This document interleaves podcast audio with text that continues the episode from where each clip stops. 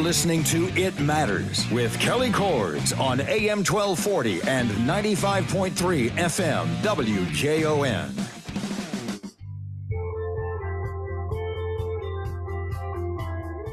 Well, welcome back. Thanks for joining us. It's time for Budgeting Basics. Kelly Sjostrom joins us each week. We try to give you some ideas of what you can do to maybe put a little bit more of your money back. Hopefully, we're coming up with some good ideas for you. Kelly uh, really dug in uh, when she had debt that she was like, oh my gosh, I'm paying on this month after month. It's not going anywhere. And she's like, I'm done with this. And uh, she was able to create some really neat things that was a way for her to get out of debt. And so now she's made it a career to share that information with us. She's got all kinds of great ideas. And Kelly, I appreciate you that you're sharing your ideas with us. I always look forward to this segment because it's always, you can never have enough ideas when it comes to pr- trying to protect the money that you've got. Exactly. It doesn't seem like a lot these days with inflation and just things just costing more money than they normally do. Um, and even just interest rates. And so protecting every single penny that we have and being really intentional about how we're spending it um, is really important. And so, Kelly, it's really great that you and I get a chat each week. And just, if anything, keep this top of mind for people who, whether you're diving full in and you're doing all the work or you're just kind of listening in the background, um, it's a good it's a good piece to just keep on your radar. That way, when you are ready or when you do want to learn some tips to maybe help you out and you and your family, um, we're here for you. So, what is the topic that you wanted to discuss today? So, today I want to talk about some tips to avoid holiday shopping debt. So, these are four tips. Um, and this could be for kind of any shopping experience. It doesn't necessarily have to be the holidays, but here we are, and the holidays are a big spending time of year. And so um, it's very critical to, you know, throwing off the rest of your year. If you go into this holiday experience and you don't have any saved don't have much money saved and then you're spending more than you can afford and you're going into debt, that debt can follow you for a really long time. And so we want to get ahead of the curve. We want to make sure that, you know, we're going to spend, we know we're going to spend, we're not going to avoid it um, because if we don't create a plan because we tell ourselves we're not going to spend money, that's not helpful. We want to admit that we're going to spend, but we want to make sure that we're very intentional about how we're spending and what we're spending money on.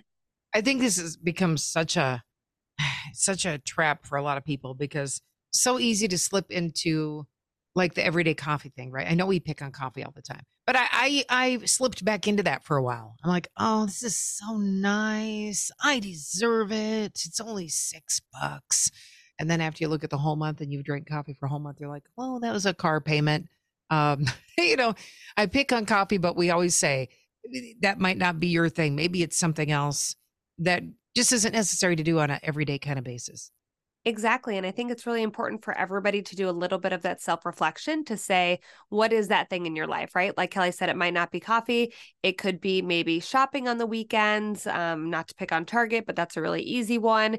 It could be um, buying things on Amazon. It could be buying tools at Home Depot. Guys, we're talking to you as well it whatever the thing is where you're finding um, that you're spending a little bit more money than you maybe should when you add it all up at the end of the month um, that's the reason why we're doing this because you know that money can spiral out of control and when you don't have that extra money to cover if you accidentally overspend in shopping um, it could go on your credit card and you go further into debt and so by keeping an eye on these things you can get ahead of the game and you can actually build a plan that is affordable and if anything it's just a little bit more affordable than if you weren't to make a plan at all so, what's the first thing we need to try to watch out for? Because we okay. know we're going to spend. Exactly. So, we're going to admit we're going to spend, right, Kelly? We're not going to say, I'm not spending any money this year because then um, in January, when that credit card rolls around and says you did spend money this year, um, it's a little too late. And so yeah. let's just acknowledge that we're going to spend some money on the holidays. It is okay. Spending money is not a bad thing at all. We are not here to shame you for spending money. But the first thing we want to do is we want to calculate what we can truly afford to spend. And this is um, this is going to be different for everybody. So everyone has different paychecks, has different expenses, but you're going to want to go ahead and look at your current budget or your tracking plan. And you're going to compare it to your income. And you're just going to figure out, okay, if I were to, you know, grab a few pennies here and a few dollars here, how much money do I have to dedicate towards Christmas and mm. or the holidays in general, right? I always lo- I always say the holidays not only to be inclusive of other holidays besides Christmas, but also Thanksgiving, New Year's, all of that is around the the same hol- the same time of year and they yeah. all require spending a little bit of extra money.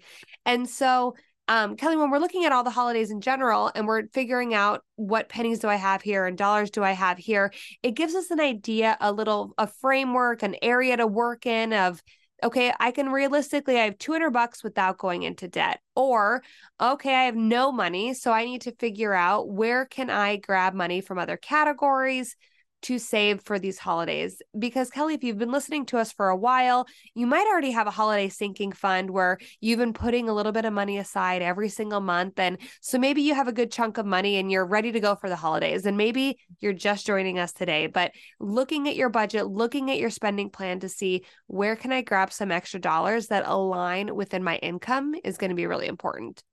What about um, finding things that you could sell on marketplace that just don't suit you anymore. Like maybe you got something well maybe you got something for christmas last year and you never used it. It's never something maybe it's brand new and you can move that and use that as some of your cash for the holidays Absolutely. I love selling things on marketplace. Not only is it a um a really easy way to get rid of stuff, but it's also it's a really good market in Minnesota. There's a lot of people that buy and sell and use marketplace um, that'll give you a good amount of money for it. So, of course, look at how much the item costs brand new and you want to sell it for less than that because no one's going to give you the same price that they could buy it in a store where they could return it or if something happens, of yeah. course. Um what I also do um a fun well, I don't know if it's fun, but this holiday that I do with gifts that I don't necessarily need or want, or even those white elephant or gag gifts, right? I just have a bag that every year we throw all the things in that we're like, okay, not suited for us. Um, right. maybe not even worth selling because no one's going to want to buy this.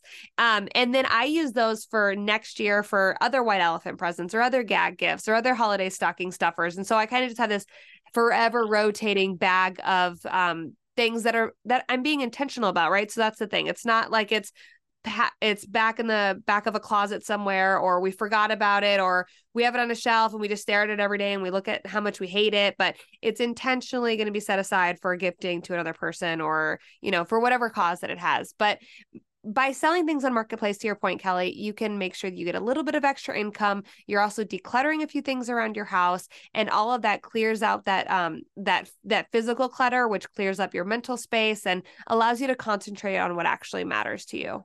Yeah and then you feel good right? You're like i've got that wow i just got rid of that stuff I've got more space and I've got a little bit of more of a Christmas budget or whatever it might be. Maybe it's just for the meal. I don't think people think about when you're the person that's providing the meal for all of your family, that gets really expensive.